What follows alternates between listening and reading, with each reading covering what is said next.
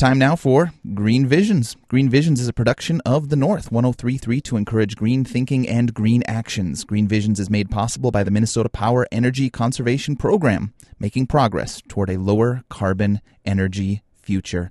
Our guest today is Mindy Granley, Sustainability Officer for the City of Duluth. And Mindy is on the line today. Good morning, Mindy. Good morning, Luke. Thanks so much for joining us again. Really appreciate having you here. Uh, today, we're going to be chatting a little bit, it sounds like, about solar and the future of solar in Duluth here. So let's start out with the question When did a significant solar project become an option for the city?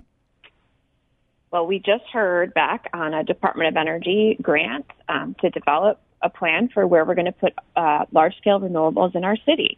So it's pretty exciting. It's some planning money um, to talk about where we can put solar, how it will fit in with our um, our energy mix, um, what we can do, how to pay for it, what's affordable, um, and who should benefit. And so those are all big questions about solar. Where where should you put it is the first one. Absolutely. In um, fact, so that's my next question: is where does that go? yeah. Well, that's the question we get to answer with this this funding that we received um, through the Racer program. Is uh, where are the best places? So there's going to be some technical siting and investigation that's going to be really exciting. You know, since I took this job as sustainability officer, pretty much everywhere I go, somebody's got an idea of you should put solar here, you should put solar there, and um, uh, what happens is, you know, it's it's a it's a great tool and it's going to be really important for energy transition, but you have to do it the right way. Um, it's it's the right thing when it when it fits and it's the right place, and you do it with the right folks uh, at the table and making those decisions. So um, this grant will help us carefully um, involve all the partners and players and advance a plan for how we're going to put large solar around the city of Duluth. And uh, kind of getting back to that where question, obviously you've got a lot of thinking, talking, investigating, researching to do. What are some of the yeah. components that go into a good location for a solar project like this? Sure, and and those vary depending on who you're talking to. right. Uh, but there's like a lot of interconnection with our utility that we'll have to work through, um, where the lines are to bring that power to where it's needed.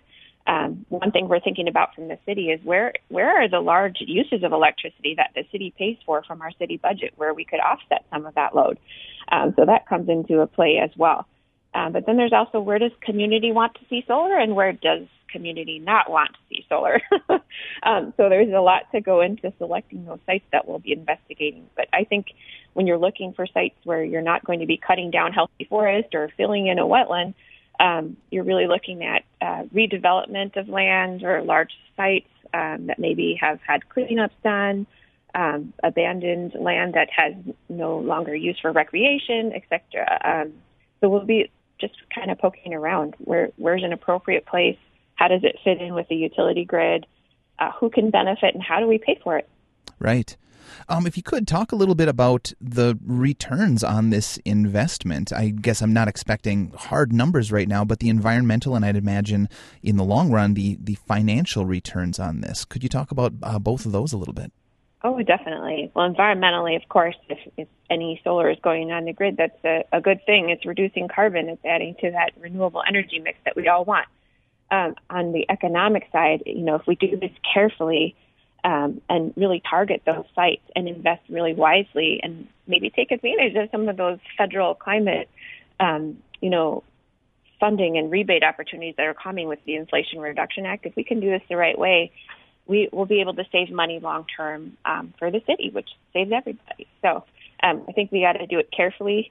Um, solar is a really important tool, but um, where you put it, um, how you how you do it, how you place it, who gets to be at the table, those are all really important conversations we get to have over the next two years um, using this, you know, nine hundred and seventy-seven thousand dollar grant that we got. Yeah, it sounds like not just uh, an investment, but also like you're talking about putting down the footprints for solar panels. It sounds like also uh, a commitment. Um, you did just mention a little bit about you know the next two years. What is the timeline for this project? Uh, it's planning for two years, and then is there a, a period of construction? And I'm not going to hold you to any of this. It sounds like it's yeah. all still kind of you know a little bit uh, malleable. But uh, yeah, I think over timeline. the next two years it'll become really clear about um, where where things should be sited and where we should get something going and apply for grants for implementation and all of that. So I, I think we'll see a lot of movement. We've got some really great partners on this project. Um, I'll be working with some folks at, at Min- University of Minnesota to do some economic analysis and some community resiliency work. Um, Equilibrium 3 is a huge partner. Um, between the university and Ecolibrium3 and the city, we also plan to not just make a plan for Duluth, prepare a toolkit for other medium sized cities to use to, to replicate this process. So um, hopefully, in the end, we help the city advance some solar, but we also provide a toolkit or a pathway for other communities to do similar work and make really good choices about their solar investments too.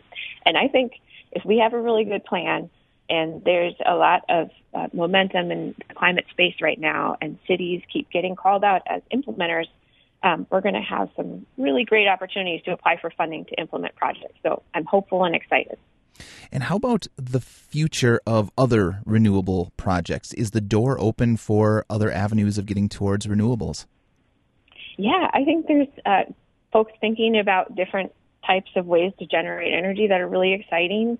Um, energy storage, I think, is an area that uh, you know Natural Resources Research Institute is working on at the university, which is an awesome partner to have in our community.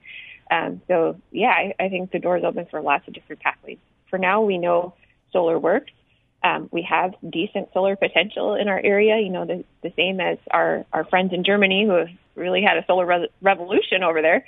Um, so the, um, the technology works, it's here, and we know what to do with it. So it seems like a tool that really, really works for us. So we're looking forward to it. Fantastic. Mindy, this is very helpful to hear. Really appreciate it, and uh, very nice to know that uh, solar is uh, is in the hopefully near future for the city of Duluth. Really appreciate your time. Appreciate yeah. it. Yeah, I appreciate it too. We'll definitely be looking for community feedback and coming to you and others to say, hey, how do we get the word out about our ideas and get some feedback from community too. And if you ever have that information, we can get that up on our website. Um, great. Mindy, thank you so much again. Have a wonderful day. Yeah, you too. Thank you. Thank you. That's Mindy Granley, the Sustainability Officer for the City of Duluth. Today we're talking about solar for the City of Duluth. And this has been Green Visions. Green Visions is a production of the North 1033 to encourage green thinking and green actions. Green Visions is made possible by the Minnesota Power Energy Conservation Program, making progress toward a lower carbon energy future.